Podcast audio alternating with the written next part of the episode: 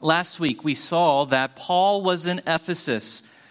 And when he's there, he encounters some interesting people, disciples of John, who were still waiting for the Messiah to come. They had only been baptized as John the Baptist had told them to, and they not only had they not received the Holy Spirit, they didn't even know there was a Holy Spirit. And so they heard the gospel, they believed, and they showed evidence of their faith and the Holy Spirit's working in their lives.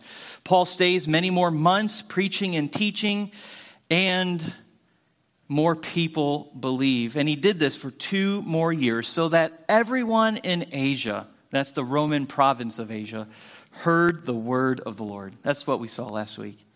Today we're going to begin in verse 11. Acts 19 11. And God was doing extraordinary miracles by the hands of Paul. Notice what this text says. These miracles were extraordinary. Now, miracles are out of the norm anyway, but to call a miracle extraordinary is even more than an unusual occurrence. The word itself, extraordinary, is extraordinary. It's not normal, right? First of all, look, who is doing these miracles? It is God. God, Luke says, was doing the miracles, not Paul. Paul is not giving, given the credit here by, for being a miracle worker or a faith healer or anything like that. God is working in and through Paul as God sees fit. That is so important to understand. Paul never sought for miracles or fame or fortune. He didn't advertise his miraculous gifts. He never put the spotlight on himself as the one who was doing these crazy things.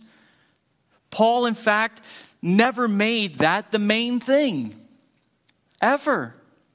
When miracles happened in and through the apostle, it was the Lord who was doing it. It was not something manipulated by the apostles or, or uh, manufactured by the apostles. It was God doing as he sees fit through the apostles' ministry. What was the apostle Paul's main focus? It wasn't doing miracles, it was preaching Christ.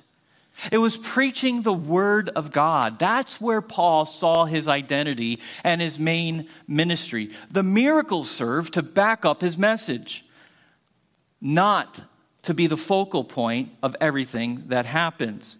And we see that. As miracles happen through the book of Acts, they served for those who didn't believe to realize that the person who is preaching for God is genuine and authentic, and you ought to listen to him. And the miracles are proof, not the main meal.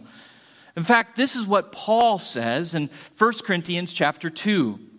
He says, And I, when I came to you, brothers, did not come proclaiming to you the testimony of God with lofty speech or wisdom. For I decided to know nothing among you except Jesus Christ and Him crucified. And I was with you in weakness and in fear and in much trembling, and my speech and my message were not in plausible words of wisdom, but in demonstration of the Spirit and of power, so that your faith might not rest in the wisdom of men, but in the power of God. Remember, as we saw a few weeks ago, when Paul arrived in Corinth, he was not in a great place, was he? He was fearful, he was trembling, he was weak. He had wanted to give up the Jews there, there in Corinth, and he needed a, an awakening there from God and an assurance, and the Lord gave it to him. You can go back and listen to that sermon a few weeks ago about Paul being discouraged in ministry. But here you would think that if you had never met the Apostle Paul, you would think he's a fantastic speaker, isn't he? He probably captivates people by his speech and his tone of voice and just garners people. No. He didn't come in here with all this intellectual prowess or wisdom or lofty speech. This is in reference of the philosophers of the day who could wow the crowd by their smarts. Right? And Corinth was one of those cities with very intellectual people. He didn't come in there and wow them with his intellect or wow them by his speaking ability. If so, then people would be persuaded and won by himself. Instead, he said, I went there and I didn't want anything to know about you except Jesus Christ and Him crucified. In fact, my message, he says in verse 4, was not in even plausible words.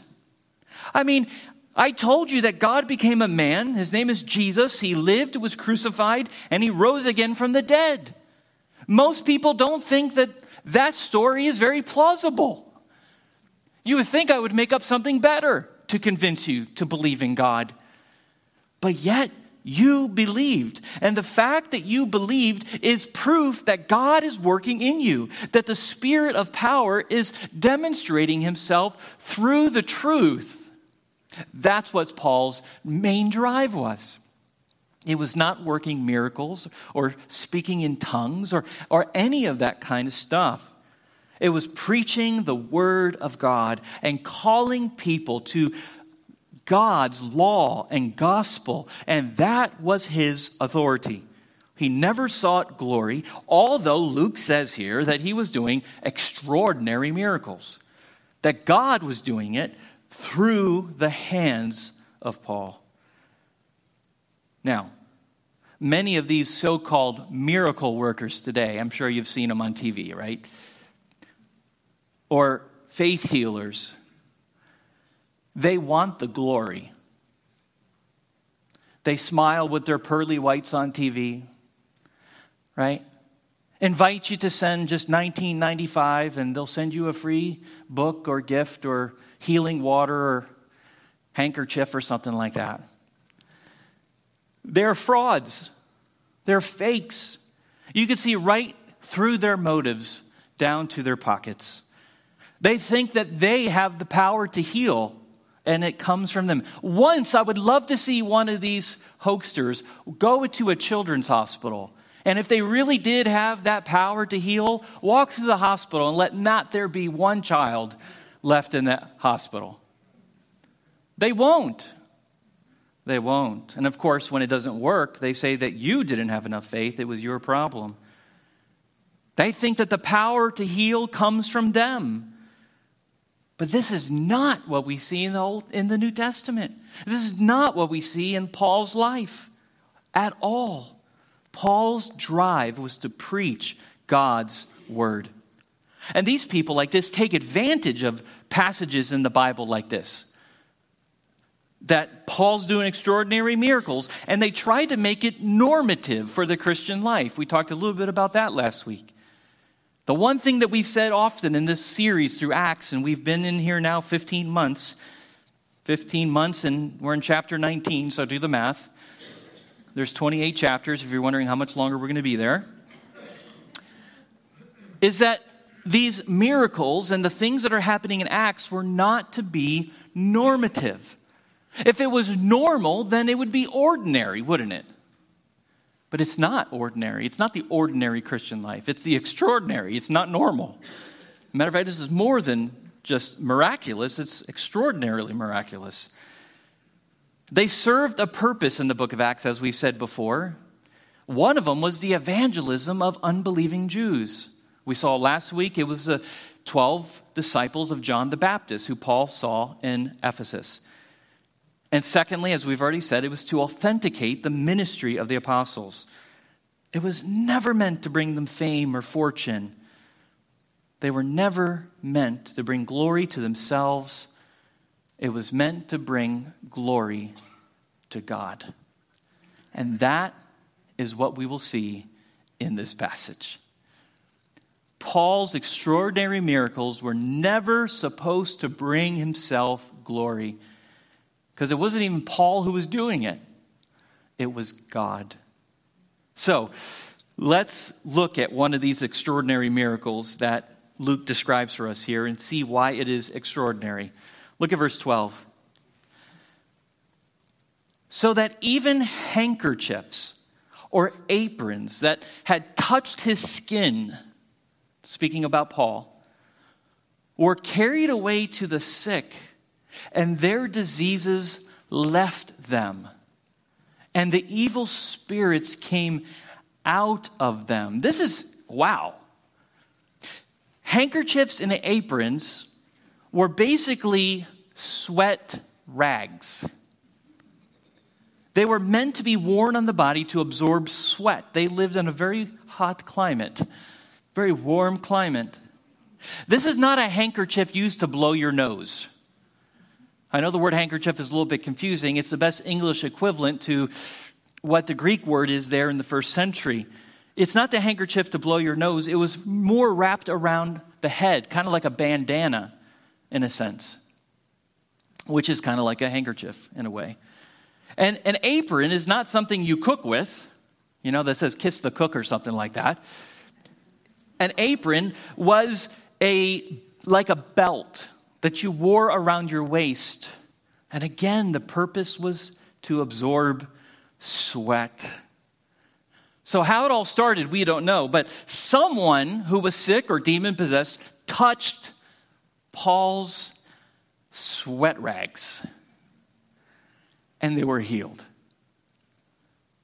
Explain that. How do you explain a miracle? Except God did it. God did it. And kind of gross. I mean, I, I, don't, I don't know what's worse having, you know, when Jesus spit in the mud and rubbed it in the blind, eyes, blind guy's eyes or Paul's sweat. Which, which one would you rather have? I don't know. So, and people were healed, demons fled. That's extraordinary. God, God, God did it, not Paul. God is using Paul. Listen, it's very important. God is using Paul. Paul is not using God. That's what happens today with these crooks and frauds that purport this nonsense. Paul's not seeking these miracles, God is doing them through him as he wills. And listen, Paul didn't learn it, he didn't study it, it just happened. And yet today, we have scores of people doing just that.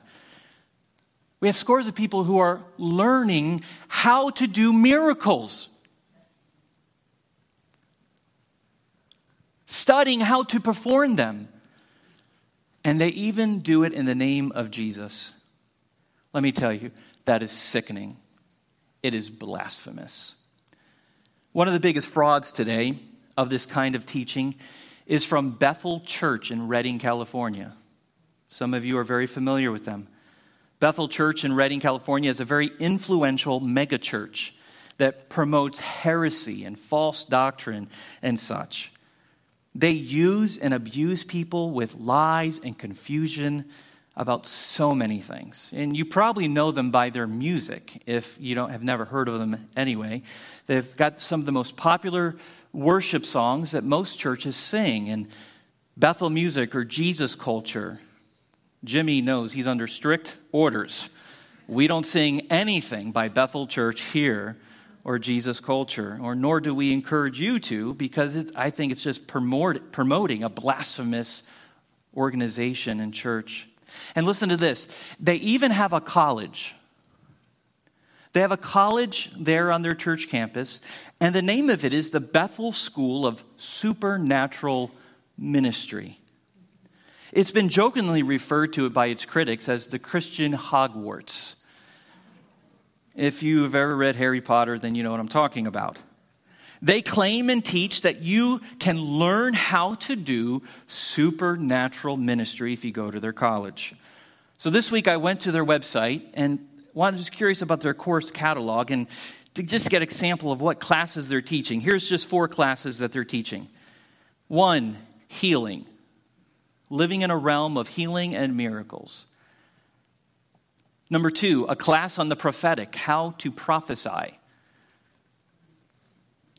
Number three, cultivating the presence and miraculous, how to demonstrate the kingdom with signs, wonders, and miracles. And four, dream interpretation. Do you see the difference between Paul and Bill Johnson, who is the leader of this church and college out there? I hope so. There is a drastic difference. They claim the credit. God is the one who does the miracles.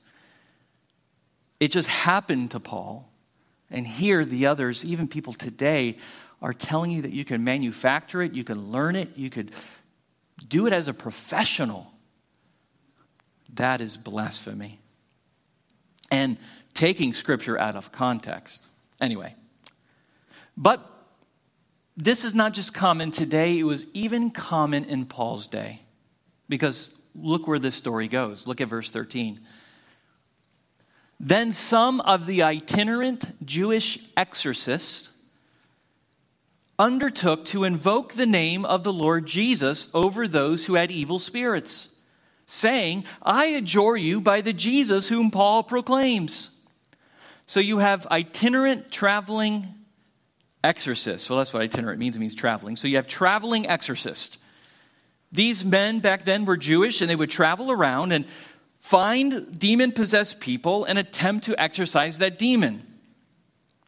Of course, for a simple donation of 1995 to their ministry, of course. And there are many ancient documents that are recorded back in, from those days that actually record some of the incantations that these people would use, and they would try anything and everything. Whatever they could find, the name of this or the name of that, whatever they could do, they would try.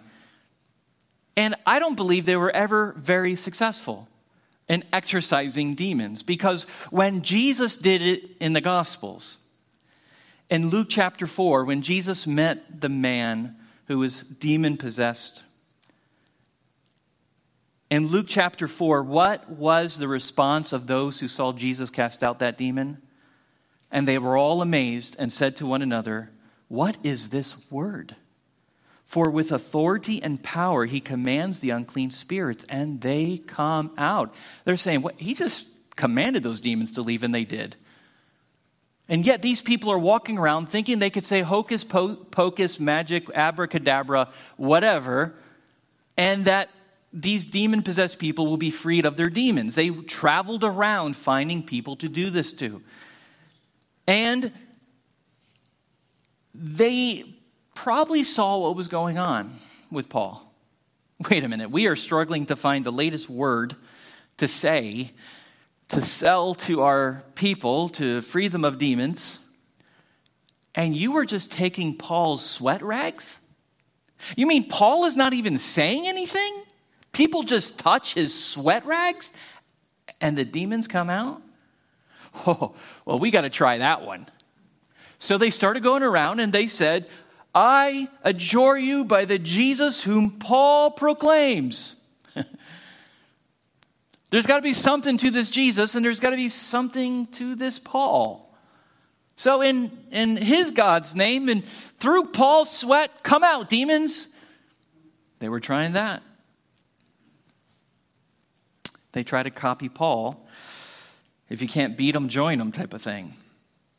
Let's try this Jesus. They don't believe in Jesus. Again, they are trying to use God for their purposes. They're not being used by God, they're, being, they're using God for their profit and fame.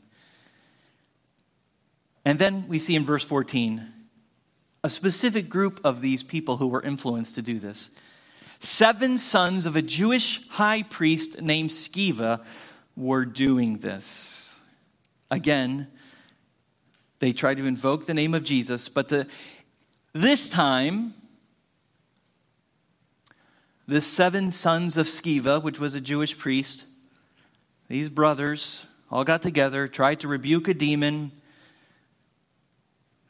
Jesus, whom Paul believes, proclaims. And what do the demons say to this man, to these seven men? He says to them, Jesus I know and Paul, I recognize. But who are you? That's pretty amazing.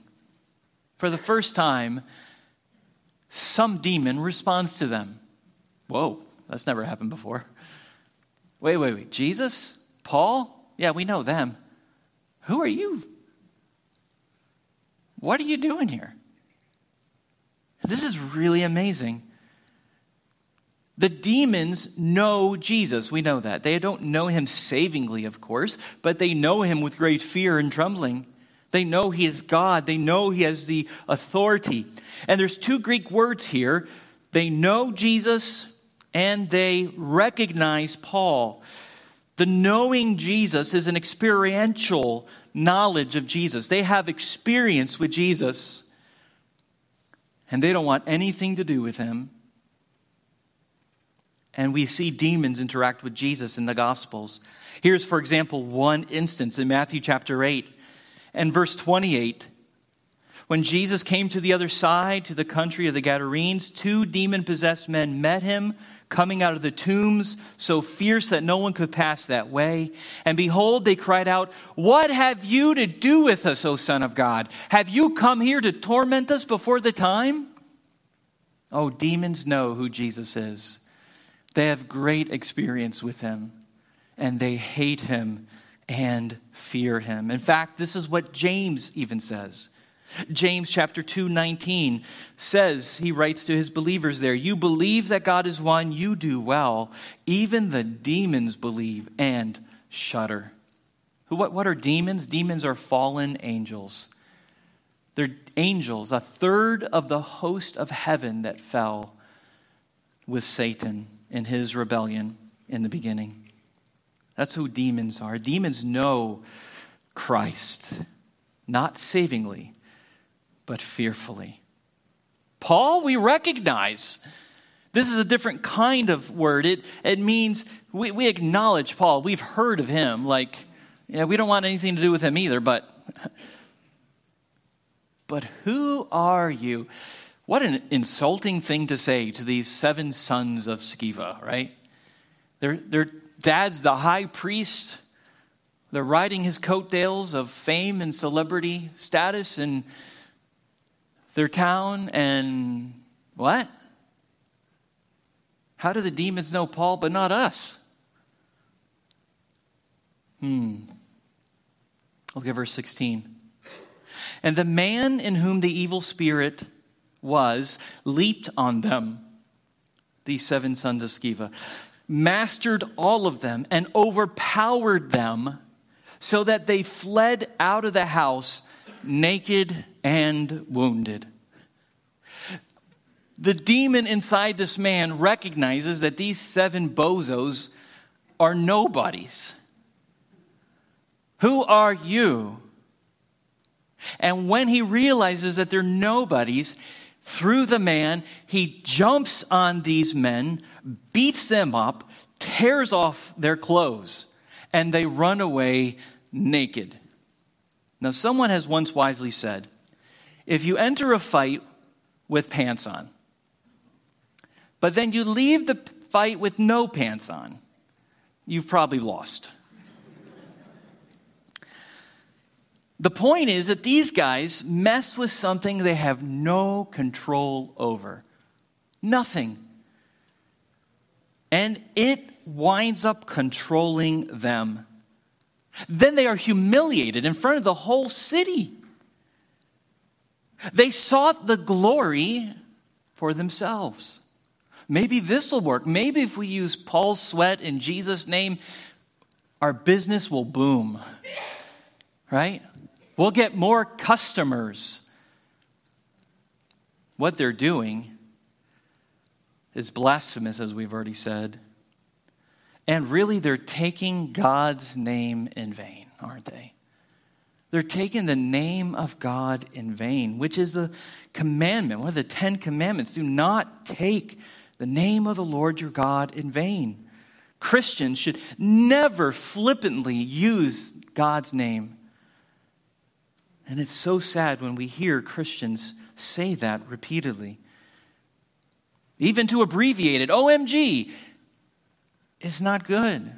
initial it all you want, it's taking God's name in vain in a more subtle way. Men try to rob the glory from God, and what happens? You know what happens every time men try to rob God of his glory? God is glorified anyway. Every time. Let's build a great Tower of Babel so reach the heavens. What does God do? He gets the glory. He messes up their plans, confuses their languages, and uses it for his glory. Let's crucify this Jesus. We'll stop God, Satan must be thinking, and his plans. And what does God do? Through the death of Jesus, glorifies himself to save a people who he has redeemed. You name it. You name the situation. When you try to rob God of his glory, beware, God will still get the glory and it will not go well for you. In verse 17, these guys running out of the house naked and all beat up. That's the kind of news that gets on the front page of the paper. And that's what happened. Look at verse 17. And this became known to all the residents of Ephesus, both Jews and Greeks and fear fell on them all. And the name of the Lord Jesus was extolled. Wow. On that day, when the city saw that the God of Paul, which is Christ, was mightier than the demon possessed man, they said, wait a minute here someone has more authority here. And we need to figure out who that is. And they produced, God produced in these residents of the town, all the residents of Ephesus, a holy reverence for God. They had a holy fear of God. So that the name of Jesus was extolled. The word extolled means to increase in honor. Another word you could use there is magnify. What does a magnifying glass do? It makes items larger so that you could see them. The name of Jesus was magnified. The name of Jesus, after these seven sons of the high priest were beat up and fled naked, made Jesus' name greater because the people in the city saw the authority and glory of God over these demons and these false hoaxers, these itinerant Jewish exorcists. Wow. Paul can defeat demons by his sweat. No labor or even planning from him. It wasn't Paul who did it, it was God. It was God. They see Jesus as worthy of being worshiped. And that's not all. Not only was there, was there a holy fear of Jesus' name that gripped the city because of these seven sons of Sceva, look at verse 18.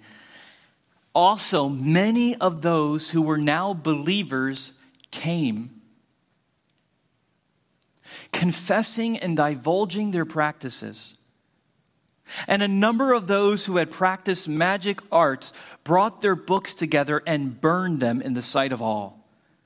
And they counted the value of them and found it came to 50,000 pieces of silver. What does a holy fear of God and His glory produce in people? Repentance. You cannot fear God and love your sin the same way. You cannot fear God and continue to do the things that God hates. And those people, some of those people, came to believe in the Lord Jesus. And because of their new faith in him, they confess their sins and say, Yeah, I was kind of doing the same thing. There is so much witchcraft happening in Ephesus, it's ridiculous.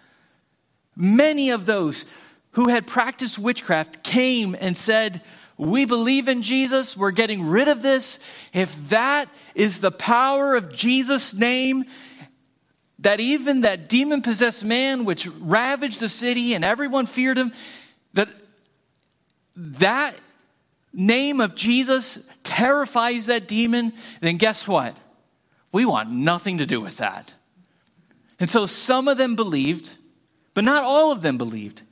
But even those who didn't believe, who were also practicing the magic arts and their books and all those things that we're doing to trick people, came and brought their books, and they had a big book burning in Ephesus. They said, oh, We're not ready to believe in Jesus yet, but you know what? We want nothing to do with this. Why? A holy fear of God. In fact, Luke records here that if you count the value of all the books that burned that day, it was equivalent to 50,000 pieces of silver. Let's put that in perspective.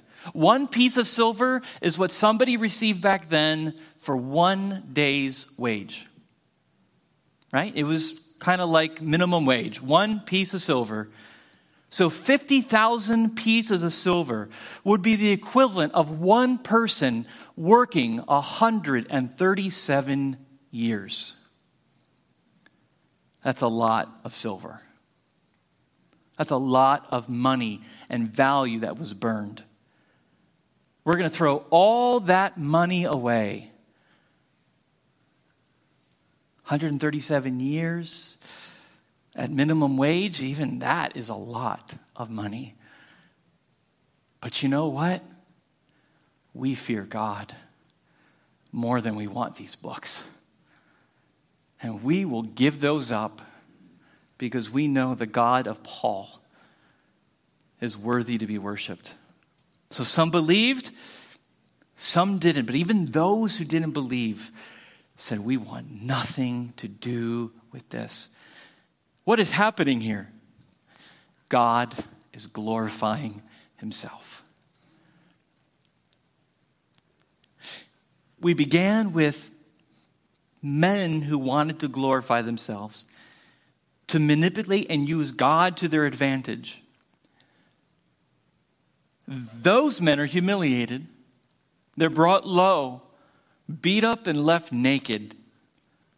And it ends with God being worshiped, God being praised, new believers as a result, and city wide transformation.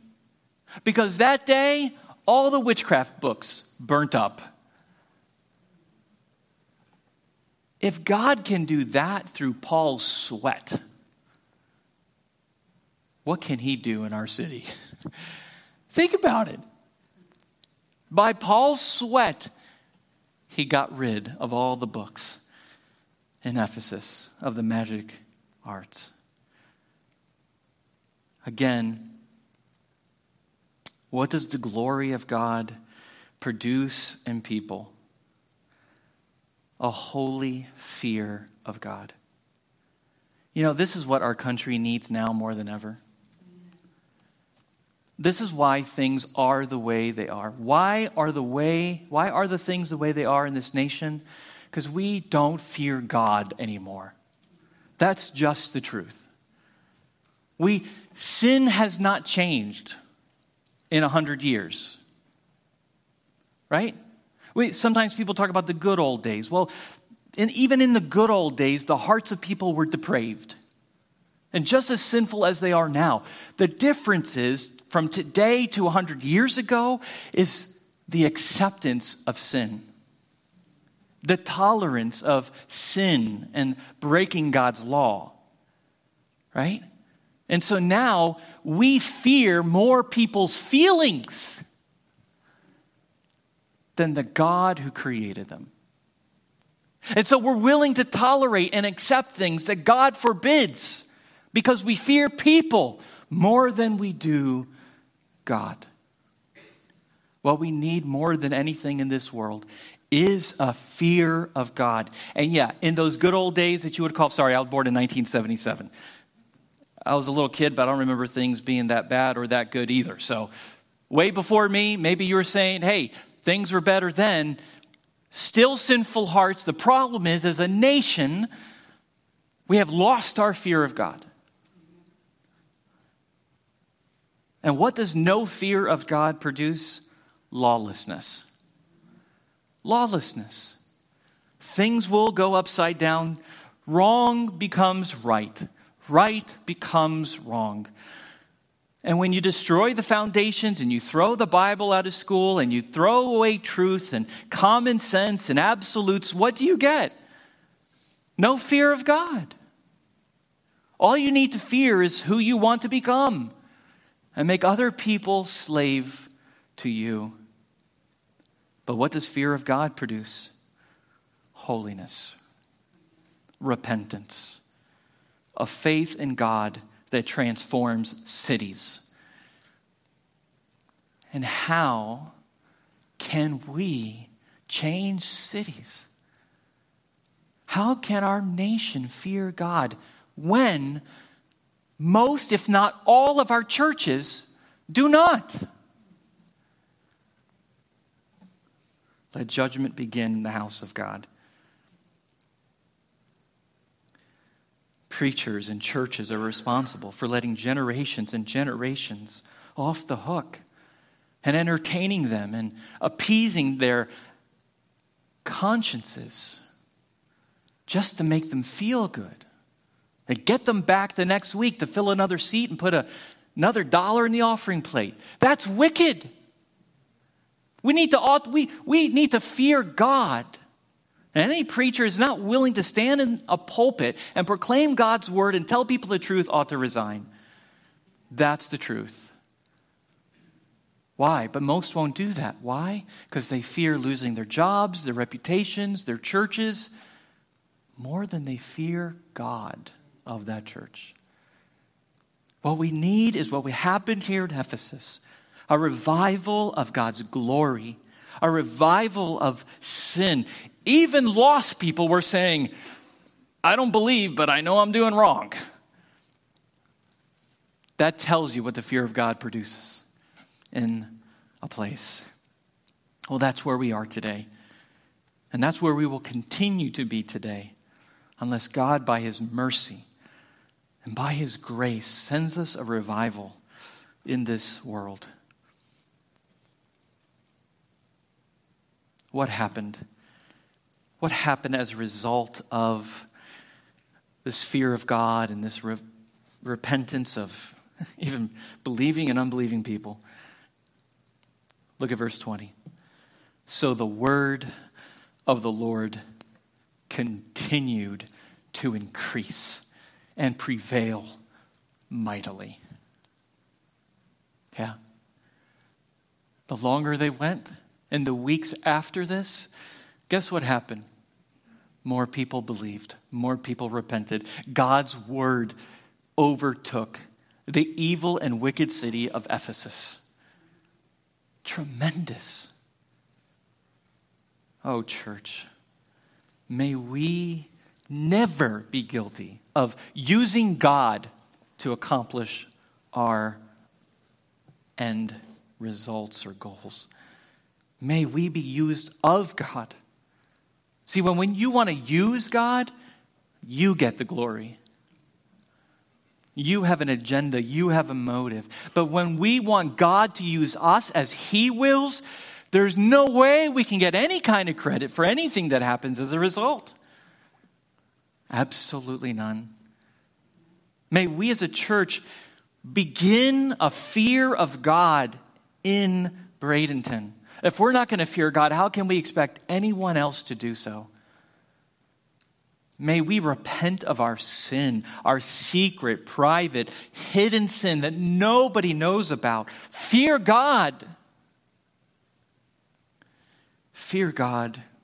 You will have to answer to Him one day. You may escape Him in your day to day life, so you think. But God's wrath is boiling. People ought to repent, believe in His gospel that says Jesus Christ died for sinners.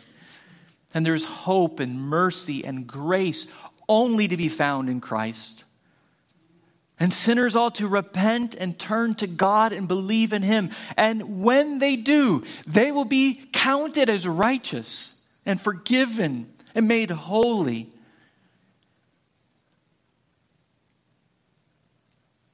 But things will never change unless we fear the Lord.